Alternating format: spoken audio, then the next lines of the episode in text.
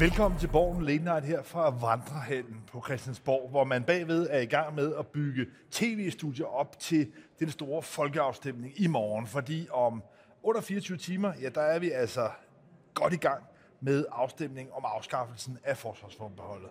Og Jarl, du har fra start af vurderet, at det ville blive et kæben, ja, tror jeg, du har kaldt det. Mm. Nu ser det faktisk i målingerne ud til at blive et noget mere solidt ja. Så lad os lige indlede her Men jeg tog med... fejl.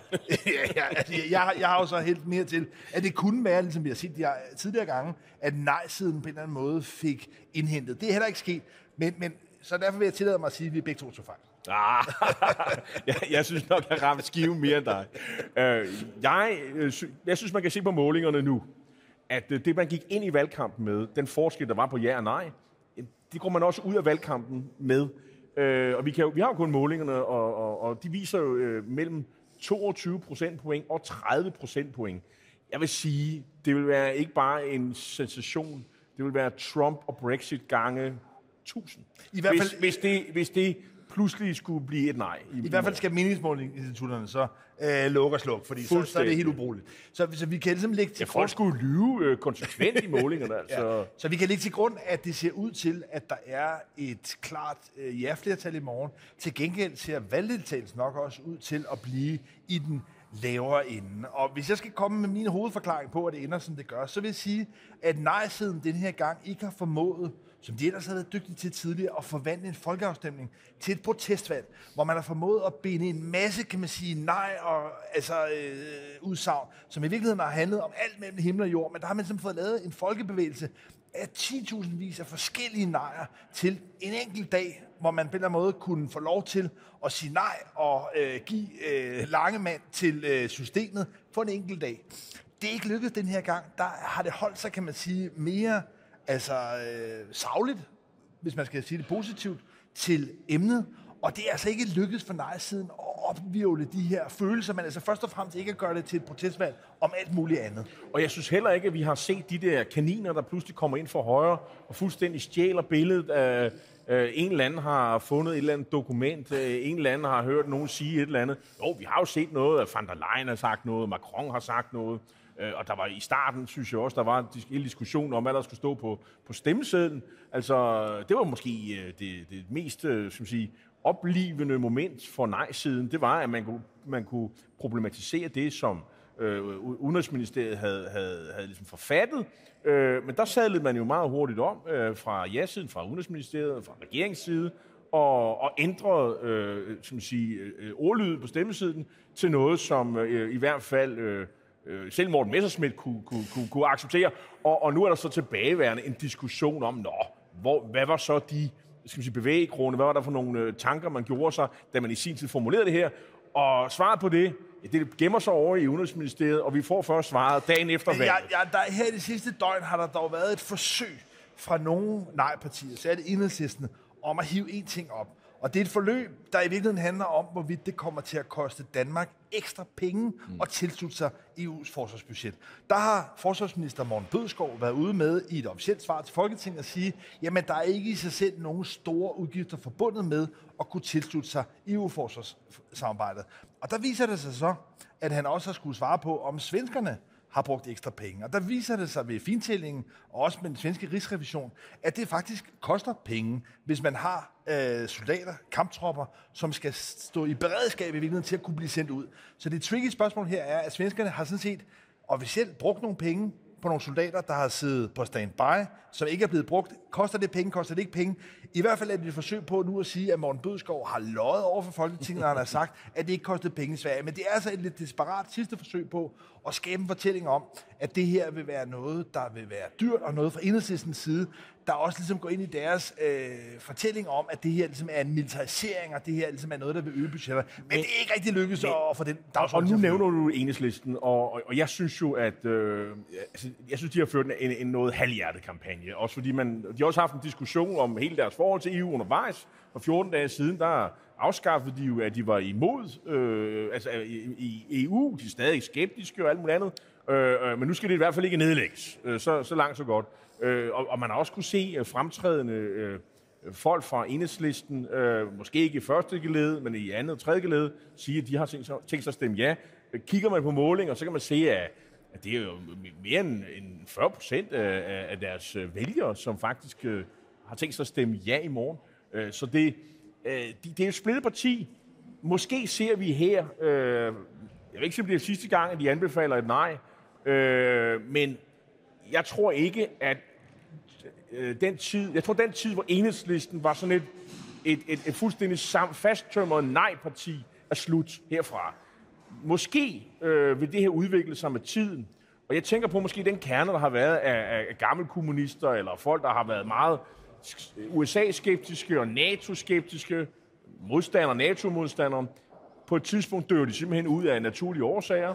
Øh, så er der den her unge generation, der kommer til, som ikke har de samme skal man sige, øh, problemer med, med, med hverken NATO eller EU.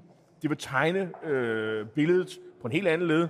Øh, måske udvikler øh, den danske venstrefløj sig til, som man har set med SF, til det, til det man har set i, i de andre europæiske lande. Allerede i 70'erne havde du eurokommunisterne, som er ligesom havde sagt farvel til, til Moskva-kirken, og, og, og sådan set omfavnede EF-projektet. Øh, kunne man forestille sig den samme udvikling i Danmark? Men, men jeg, jeg synes, du har fat i en meget, meget, meget væsentlig komponent her. Altså, uden de røde nej-vælgere, ja, så er der simpelthen ikke et muligt nej-flertal. Nej. Så, så det, at det er blevet skåret af, og at vi ser enhedslisten på en eller anden måde netop i en anden generations omvæltning, bevæge sig i retning af de andre partier. Også at se for eksempel, at i forhold til klimadagsordenen, at der er der nogle oplagte fordele ved samarbejde. Vi så eksempelvis øh, Mette Frederiksen, statsministeren, i Esbjerg til det her Nordsø-topmøde, hvor der oplagt var nogle øh, fordele ved at samarbejde med andre EU-lande. Så det, der i virkeligheden står tilbage, det er, at det har været højrefløjen, det har været Morten Messersmith og Pernille Vermund, som har skulle trække nej-kampagnen alene. Og, det, og det er jo dem, der man, man, man fælles betegnelse kunne, kunne kalde for de nationalkonservative, som jo vel øh, også af de mere hårdnakkede modstandere. Det er jo dem, der stadigvæk vil have Danmark ud af EU. Altså, og det, det er jo altså noget, man har opgivet, har jeg indtryk af, øh, i, efter i, øh, for to, år, øh, to uger siden i enhedslisten. Øh, det er jo heller ikke så længe siden, at Dansk Folkeparti jo øh, ville have, øh, altså gjort klart, at de vil have Danmark ud af EU. Øh, førhen var de jo lå de på en skeptisk holdning, hvor de ligesom samlede alle, øh, skal man sige, både skeptikere og modstandere. Øh, Nye Borgerlige, øh, blev, blev, da de blev født, blev født som et, et, et, et, et, øh, et, et EU-modstanderparti, og det har ligesom tvunget Dansk Folkeparti til ligesom at indtage det samme synspunkt. Hvis der nu kommer et tredje parti, Inger Støjberg-partiet, øh, vi kender jo ikke øh, titlen, øh, så har jeg indtryk af, at de vil lande på den platform, som Dansk Folkeparti havde tidligere. Nemlig, at man vil være skeptisk over for alt, men man vil egentlig ikke melde Danmark ud af EU. Øh, og, og, og spørgsmålet er, hvis det her, de her meningsmålinger viser et, et, et 65-35 flertal, jamen så er jo alle forestillinger om et dansk udmeldelse af EU jo, har, har jo endnu engang fået en på goddagen. Så er spørgsmålet, hvad er egentlig perspektivet for øh, højrefløjen, den yderste højrefløj, og fremtur med et Dexit og forestilling om det? Det kan jeg godt give et konkret bud på. Jeg tror, at Dansk Folkeparti, Nye Borgerlige og Støjbærpartiet på en god dag vil få til sammen omkring 15, måske 17-18 procent. Og antallet af nej-vælgere, det er i hvert fald dobbelt så stort. Så fordelen for de her partier, højrefløjspartierne, vil være, at de i virkeligheden appellerer ved at slå på EU-modstanden til dobbelt så mange vælgere, de kan hente, når de diskuterer andre emner. Så jeg tror stadigvæk, at vi vil se at de nationalkonservative højrefløjspartier vil kunne se en taktisk strategisk fordel i ligesom at holde gang i den her EU-modstand. Men jeg synes bare også, at når man går boet op nu her, så ser det ikke ud til, at de er i stand til at trække et nej hjem. Så spørgsmålet er jo, Jarl, om vi i virkeligheden er også vidne til lidt et stemningsskift i den større EU-debat. Fordi vi har jo nogle andre forbehold tilbage. Mm. Vi har stadig undtagelsen over for eurosamarbejdet og retsforbeholdet, som jo altså, vi faktisk har stemt om. Det blev indført i 93, men så i 2000, der stemte vi om euroen. Det blev nej. Så i 2015 stemte vi om en tilvalgsordning til retsforbehold, altså en ændring af det. 2015, der blev det også et nej. Men ser du, at der i virkeligheden er så stor omvæltning her i attituden, i stemningen i forhold til EU-samarbejdet, at vi nu ser ind i en situation, hvor der måske kan være ja-partier, som også vil foreslå, at vi skal stemme om euroen og retsforbehold? Det ved vi faktisk ikke. Altså, det, det, vi ved det simpelthen ikke, øh, fordi jeg tror, det er noget tid siden, at man har faktisk har foretaget nogle øh, øh, øh, meningsmålinger, der faktisk viser noget omkring de her ting. Øh, vi ved dog, at øh, siden 2015, hvor Dansk Folkeparti jo også var i Zenit øh, på deres højdepunkt, hvor Christian Tusinddal var dansk politiks mest troværdige person, der er sandelig sket noget, i, både for Dansk Folkeparti, der nu i målinger ligger og råder omkring øh, 4 procent, øh, så den seneste øh, øh måling. Øh, vi har haft øh, Brexit, som jeg tror chokerede øh, også mange danskere, øh, som sagde, at det, det var ikke lige det, man havde lyst til, selvom at man grundlæggende tror jeg tror, at der er sådan en, en, måske en tredjedel, der er egentlig er EU-modstander, måske lidt færre.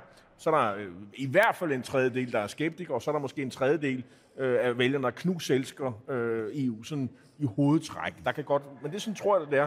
Og nogle gange vælger, øh, lidt afhængig af, hvad det er for en dagsorden, vi diskuterer, så vender den ene og den anden side. Men øh, jeg kunne godt forestille mig, at der er sket et stemmeskift, hvor, hvor, hvor, hvor der måske er færre modstandere, øh, der er blevet færre, der egentlig øh, skal man sige, stempler ind i projektet, og skeptikerandelen måske den samme. Men, men at der er en, øh, en, en opbakning til, til, til EU, øh, vi har det her gør jo, altså hvis det bliver et ja, så er hele forestillingen om, at, øh, om EU-hæren, den, den er jo en realitet. Altså, så, så er vi jo inde i det der forsvarssamarbejde, og, og så kan man jo ikke på samme måde komme og sige, jamen EU-hæren det kommer lige om lidt, fordi øh, vi er med i et forsvarssamarbejde, og skal det udvikle sig til en EU-hær, så kræver det en traktatsændring, øh, og så må man tage stilling til det indtil videre. Så indtil videre, så vil de her forbehold jo være der. Men, så, men, det, ja. men jeg forestiller mig jo ikke, at inden for de næste år eller to, så, kommer, så er der nogen, der foreslår det, men måske om 3, 4, 5 år, ja, så kunne jeg godt forestille mig for en ny folkeafstemning. Jeg tror, man skal passe på med ikke at overgøre det, for der er altså også et element af, at ja-siden har fedtspillet den her gang og har forsøgt ligesom at ligge lavt i terrænet og ikke komme med for markante udmeldinger. Så ja, som jeg indledte med at sige, nej-siden har ikke formået at gøre det her til et protestvalg. De har ikke formået at mobilisere følelserne, vreden øh, i befolkningen. Men ja-siden har altså også lurepasset meget. Jeg har for eksempel til gode at høre nogle af dem, der anbefaler at ja, fortælle om, hvad er det egentlig, man vil udnytte den indflydelse, man får. Altså det er sådan i Danmark i dag ikke er med i forsvarssamarbejdet. Hvis det bliver et ja, vi afskaffer undtagelsen, så kommer vi til at sidde med ombord, vi kommer til at kunne få indflydelse på, hvad er det for nogle missioner og operationer, EU-samarbejdet kan lave. Men jeg har ikke rigtig hørt nogen bud fra danske politikere med, hvad man vil. Jeg har hørt en masse, der siger, at de ikke vil og til, det, til Mozambique osv. Og nu fik vi jo den, den, den, den, den kritiske øh, øh, som siger, kommentatorvinkel, der efterspørger svar fra politikerne, og det synes jeg, der er mange rigtige pointer der. Øh, man kunne også øh, vente lidt og, og være lidt mere positiv og tage ja-hatten på. Jeg kan se, at Venstrefolden render rum med ja-hat i øjeblikket. øh, og sige, har øh, ja-kampagnen fundet en modus operandi? har de fundet, har de fundet nøglen til, hvordan man faktisk kan vinde valg. Og, og meget kort skitseret, så har strategien jo været noget retning af, alle kæmper om at overbevise deres egne vælgere. Øh, Ellemann skal ikke overbevise SF's vælger, det klarer Pia Olsen Dyr. Øh, Pia Olsen Dyr skal ikke overbevise Jakob Ellemanns vælger, det klarer han selv. Og man målretter budskaber og alt muligt direkte til ens vælgere. Sådan så, og, og, og man skal helst ikke forpludre tingene. Alle er enige om, at man skal lade være med at dumme sig, øh, og man taler sammen. Øh, til sidst kan der være, sådan, lige når man starter, og lige til sidst, der kan man lige gå sammen om en fælles annonce, men ellers så kører man kampagne hver for sig. Øh, og så alle de elementer, som øh, man kunne forestille, som kunne forplumre og ødelægge det ting, de mest skinger øh, folk, der, der er, som vælgerne øh, ikke er så glade for. Nogen har nævnt øh, øh, Stine Bosse, som jo er øh, formand for Europavægelsen. Øh, lidt uelskværdigt, kan man sige, men det er, hun er faktisk blevet nævnt som, øh, at hun måske ikke en, der kunne hjælpe kamp- øh, en ja-kampagne. Så det har man har måske tænkt sig om, måske, det har fungeret den her gang til synlædende, måske har man nu fundet øh, øh, en, en vej frem, en nøgle til, hvordan man kan vinde jeg, fremtidige Øh, øh, så kan det godt være, at det ikke er så pænt og så videre, og, og, og, og stilkaraktererne fra kommentatorerne ikke er i top, men man vinder Men det er lidt lusket, ikke? afstemningen. Er det ikke lidt lusket? Jo, men hvem diskuterer det om to, tre, fire år? Nej, nej, og, og man kan sige, at når det gælder øh, magt, så er det alle knep, øh, der, der gælder, særligt dem, der øh, virker. Og der er i hvert fald noget, der tyder på, at den her altså lidt mere tilbageholdende, defensiv, jeg vil sige lusket strategi for ja-siden, at den i hvert fald har formået et, at lokke flere tvivlere over, og to, og nok så afgørende, netop ikke at tire nej-bevægelsen. Altså nej-partierne har haft meget svært ved at finde de der anledninger, de der begivenheder, udsagn, fra ja-politikerne, de har kunne bruge til at vivle en stemning Ja, op. men også det der med de, øh, måske de mest sådan, skingre øh, som man siger, påstanden fra ja-siden af, altså hvis det bliver et nej, så, sker der, så regner det ned med ulykker, og, og jorden går under. Sådan. Det har vi ligesom været helt fra. Altså, øh, Søren Gade har jo faktisk været en af dem, der formulerede det meget præcist. Jamen, hvad, bliver- hvad sker der, hvis det bliver et nej? Ja, jo, hvis vi, verden går videre. Det er selvfølgelig ærgerligt, men altså, vi, det kommer vi over. Øh, så der er ikke rigtig... Altså, han har været en af dem, der har været, også været trukket af stallen til ligesom at, at sætte den der på plads. Øh, hvis man nu havde øh, kørt retsforbeholdsafstemningen med at at hvis man, det, det blev et, øh, et, øh, et nej, så ville det vælte ind med pædofile. Det kunne godt være, at man måske har fået et, øh, et lidt pænere valgresultat, selvom nej-siden dengang vandt med 6 procentpoint. Men der er sket nogle forskydninger i det politiske landskab, hvor det tidligere var sådan, at det ligesom var konventionel visdom herinde på Christiansborg, at hvis SF var med, ja, så havde man en chance for at kunne få et ja. Der synes jeg, det har forskubbet sig, og jeg vil fremhæve to, der måske er udslagsgivende for, at det kan blive så klart ja. Den ene er netop Søren Gade, Venstres medlem af Europaparlamentet, som mange har set med forbindelsen til Inger Støjberg, man måske havde forventning af også i sin kampagne i forhold til Europaparlamentet, at han var lidt skeptisk. Men det, at han som tidligere forsvarsminister er gået klart ind og har anbefalet et, et, et ja til at afskaffe forbeholdet, det tror jeg har rykket mange øh, jyske øh, vælgere. Og to, Alex Vanopslag. Han har altså en evne til at brænde stærkt igennem. Det kan godt være, at Liberal Alliance er et lille parti, som er internt splittet, men Alex Vandopslag, han har altså en appel, ikke mindst til, til unge vælgere, og han har jo promoveret også den her skeptisk, skepsis, at han ligesom, altså ikke sådan set altså, øh, køber alt, hvad der kommer fra EU, men lige præcis på det her område, der kan han se fornuften. Og det tror jeg har været noget, Søren Gade, Alex Vandopslag, det er ligesom dem, der tipper balancen så klart i ja-forvør. Og man kan sige, at de konservative øh, folkeparti har jo også kørt ja-kampagne, men det er jo sådan en, hvor man også sådan i tale sætter skeptikerne. Og man har også selv et par skeptikere light ombord. Øh, øh, Rasmus Jarlov for eksempel, med Markus Knudt, de er også på ja-holdet her. Øh, så, så, så man, har, man har målrettet kampagnerne til at være knap så sådan juhu-agtig og i, hvor er det fantastisk, at vi skal ned og sidde omkring bordet i Bruxelles og sådan noget, med at, at være sådan mere snusfornuftige ting, og ja, og Norge er jo med, øh, selvom de ikke er medlem af EU, så er de med omkring bordet alligevel, og nu Finland og Sverige og hele Ukraine bagtæppet og så videre. Det har man selvfølgelig også haft øh, stor glæde af. Jeg synes, statsministeren har jo været meget underspillet. Og, og, ja, og måske ud fra en eller anden øh, idé om, at hvis hun blev for fremtrædende, jamen, så bliver det sådan en folkeafstemning om Mette Frederiksen. Og der har jo også taget tendenser, øh, har jeg også lagt mærke til kandidater fra Dansk Folkeparti og andre, som ligesom siger, at vi skal gøre det til en folkeafstemning om Mette Frederiksen og Mink-sagen og alt muligt. Det, det, det har der slet ikke været. Tværtimod har hun ligesom overladt scenen lidt til typer som Jacob Ellemann og Pia Olsen Dyr og sådan Men jeg er også det. Sofie Carsten Nielsen. Men også det vil jeg betegne som lusket. Forstået på den måde, at når det med stor sandsynlighed rent faktisk bliver et ja i morgen, så vil det, der står tilbage, vil være, at Mette Frederiksen er den første statsminister i meget, meget lang tid, som rent faktisk formår at trække et ja hjem.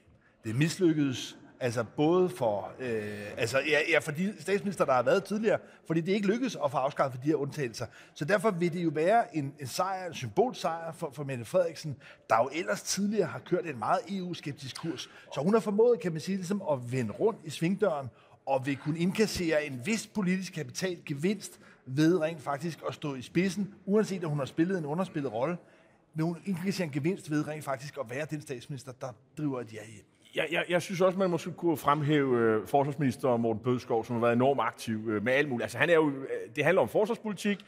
Der er en krig i Ukraine. Øh, han har været med til at sende øh, de der harpunmissiler afsted. Jeg ved, har, de, har de efterhånden bekræftet, at det er sket? Øh, ja. De har i hvert fald brændt 2 milliarder af på alle mulige ting og sager, de har sendt afsted osv. Øh, og han har haft nøglerollen, kan man sige, så i, i ja-kampagnen.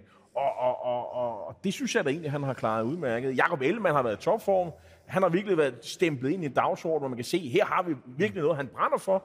Øh, øh, altså, altså, man kan jo ikke se, der er ild i øjnene og sådan noget. Øh, Det, det, det kniver måske nogle andre, andre emner, men ikke her. Men jeg, jeg vil stadigvæk altså, fastholde, at det her vil være Mette Frederiksen, der kan vride mest gevinst og kapital ud af, af, af den her afstemning. Det er hende, der har på en eller anden måde formået at time den, selvom de var fem partier, der var enige om det.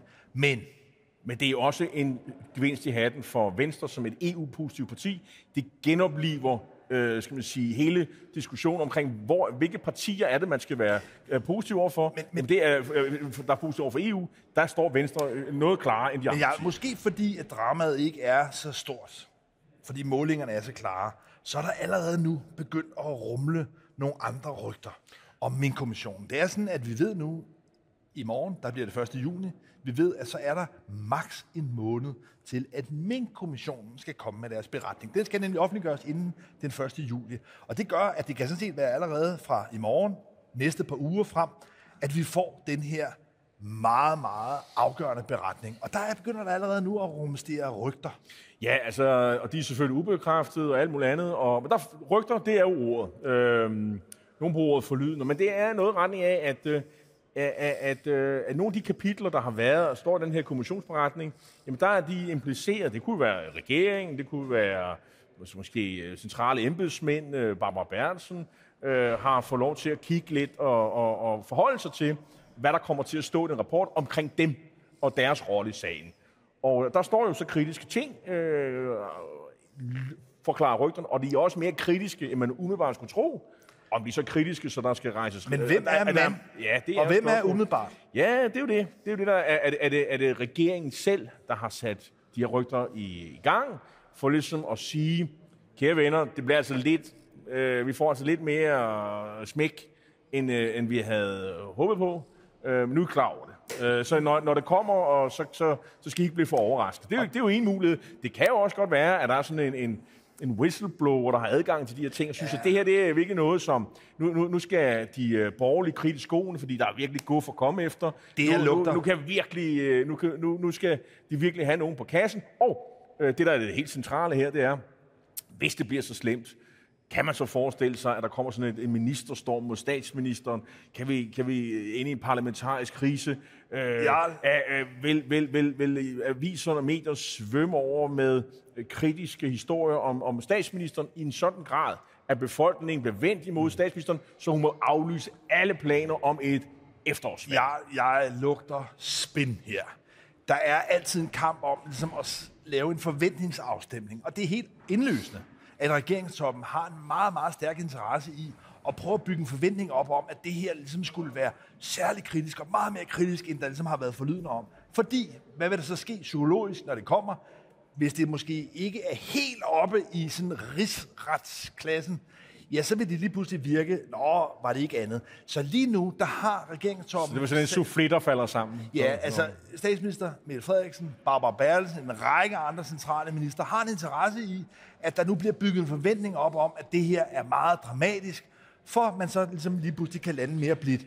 Så, så jeg tror, vi ved det faktisk Ja, så jeg tror, at i de kommende uger skal man altså være enormt kritisk over for folk, der har noget for en hørensakken. For det vil ofte være nogen, der har fået blæst en lille fløjte i øret af noget, som nogen har nogen interesse i at bygge forventninger op. Fordi det er sådan, at den samlede rapport, der tror jeg, man kan have tillid til, at det er kommissionsformand Michael Kistrup og de to andre, der har det samlede overblik. Og jeg tror også, vi kan have en forventning om, at det ikke synes, at de begynder at lægge øh, lunser af det. Så, så vi bliver nødt til at vente, men det kan altså lige pludselig komme, og det bliver under alle omstændigheder afgørende for den politiske kalender videre frem.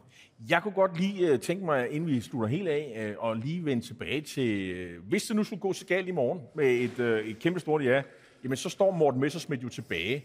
Uh, og, og, og mange sagde jo, at han ville jo sådan, uh, virkelig, det var hans store stjernestund, og, og det var en kæmpe chance for, og jeg tror også, du Det troede jeg. Ja, ja, ja, ja, ja, men, jeg havde forventning om, at han ville kunne brillere. Men da jeg så Voxmeter i mandag, så lå de på 4 procent, øh, faktisk noget under, da, øh, i forhold til, hvad hedder han, Tusinddal, han var formand. Det, det, er jo, øh, det er jo en skuffelse. Altså, det er jo slet ikke, øh, altså, han har jo ikke fået noget ud af det indtil videre. Øh, har han også selv været bidraget til, at det bliver øh, formodentlig et, øh, et, et, et stort ja? Jeg synes, det ser meget, meget, meget kritisk ud for Dansk Folkeparti. Hvis Morten Messersmith ikke kunne bruge en folkeafstemning, hvor han har, altså kan man sige, været ene mand. Altså, der har ikke rigtig været nogen andre, der har trådt ind på scenen og med passion og alvor taget det her øh, nej-argument. Hvis han ikke i den situation har kunnet løfte Dansk Folkeparti op på mere end lidt over 4 procent, så bliver det altså virkelig, virkelig dystert, når vi bevæger os ind i efteråret til oktober. Der er øh, retssagen berammet til at skulle genstarte om, om, om, om de her anklager, som man allerede faktisk er blevet dømt en gang for med, med, med svindel, og hvor det dommen jo altså helt bizart blev annulleret på grund af dommerens inhabilitet, men, men, men anklagerne altså står jo øh, ved magt, der kommer til at køre en retssag, hvis Morten Messersmith ikke i den her situation har fået skabt en større buffer end 4 procent, Men, så men, men nu har han hævet en uh, tidligere, uh, en ældre uh, engelsk uh, brigadegeneral frem, der er 77 sommer, som han har vist har siddet i Europaparlamentet med. Han, han har haft det Danmark, og han har ligesom uh, prøvet for at få sat gang i, i nej-kampagnen. Uh, jeg ved ikke, uh, hvor, hvor godt det, det går. Han har selvfølgelig også i aften, hvor der er den sidste partilederrunde til at, at ændre på tingene, så vi skal ikke dømme ham helt ud. Men jeg en- men det ser ikke uh, alt for godt ud. En, jeg vil hive frem som den sidste kanin i hatten, som jeg faktisk synes har formået at bruge den her EU-folkeafstemning som en platform, det er tidligere statsminister Lars Løkke Rasmussen, som nu her på søndag, grundlovsdag, endeligt, endeligt, endeligt, efter Er du, er, er du helt sikker på det? Kan der ikke komme flere runder? sige, men altså efter en helt fuldstændig absurd lang tilløb, så bliver Moderaterne endelig stiftet Ja, her se. på søndag. Og jeg synes faktisk, at Lars Løkke har vist i de her debatter, partilederduellerne, at han har noget af den pondus, nogle af de andre borgerlige politikere tydeligvis mangler. Han matcher Mette Frederiksen, og derfor tror jeg, at vi skal passe meget på med, selvom Men- men, at det jo. ikke ser godt ud i meningsmålingen. Nej, det ser faktisk slet ikke særlig godt ud i meningsmålingerne. men han har Det er sådan noget 1,3-1,4 procent. Det, det, det er ikke... Han er nok forventet nogle lidt mere. Men Også, hvad forventer du egentlig? Altså, nu kommer partiet ja. endelig, Moderaterne, på søndag. jeg ved ikke. Jamen, øh, altså, det er jo... øh, Jeg, jeg er godt klar over, at de blev stiftet. Måske hører vi også om nogle øh, folketingskandidater, som vi ikke har hørt om før. Øh, men øh, det, det, jeg tror, at man, de fleste øh, skal man sige, jagttager og måske også politiske journalister interesserer sig for, det er, hvem vil han så egentlig støtte som statsminister? Får, vi- får vi svar på det på, på, på søndag? Jamen, der har han jo altså, øh, kan man sige, fundet frem til en lidt finurlig position. Han vil sige, at han støtter den statsministerkandidat, som vil bygge en regering hen over midten. Det var jo det budskab, vi fik i sidste valgkamp med bogen Befrielsens Øjeblik, hvor han ligesom lave, efter måske tysk forbillede, den her große koalition, altså en samlingsregering. Og der er det nu budskabet, jamen den statsministerkandidat, der vil tilbyde at gøre det. Hvis Mette Frederiksen vil gøre det, jamen så har han sådan set åbnet op for, at så vil han pege på Mette Frederiksen som samlingsregeringsleder. Men da han jo nok godt ved, at det ikke kommer til at ske, at hverken Venstre eller Socialdemokratiet vil gå til valg på det, så er det, at han i baghånden, og det er jo der, hvor det også her bliver lidt lusket, ja, hvem er det så, han tilbyder som statsminister? Det er selvfølgelig ham selv. Ja. Øh, jeg tror, det bliver lidt sværere for ham også. Øh, hvis nu det der minkkommission kommer til at blive slemmere end ellers, så så bliver det lidt sværere at sige, jamen, hende kunne jeg egentlig godt sælge som statsminister, og, og, og de andre kan jo være frække. eksempel, okay, øh, så vi kan ikke være sikre på, at du vil støtte en borgerlig statsminister, medmindre det er dig selv. Øh, hvis du skulle være helt sikker, så stem på Venstre og Konservativ. Det vil jo være deres argument. Men det, Lars Løkke i virkeligheden har gjort, som jeg egentlig synes er meget snedigt, det er, at han har taget alle de mange kommissionsrapporter, der er kommet. Altså hvert år kommer der en masse kommissioner, hvor politikerne ofte fejrer dem af bordet med det samme.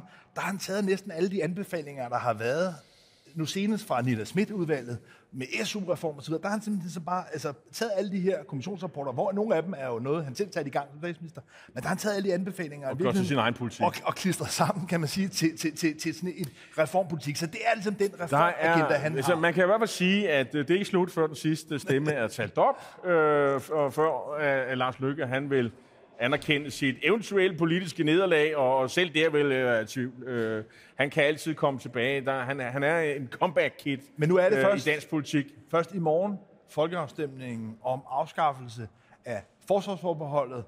Jarl og jeg, vi er tilbage næste tirsdag. Tak, fordi du så med. Og husk, ligegyldigt hvad du stemmer, så gå ned og stem, også hvis du stemmer blankt. Du bliver nødt til at ned til stemmeurnerne og give din stemme til kende, også selvom det er blankt. Tak for, fordi du så med. God valgdag.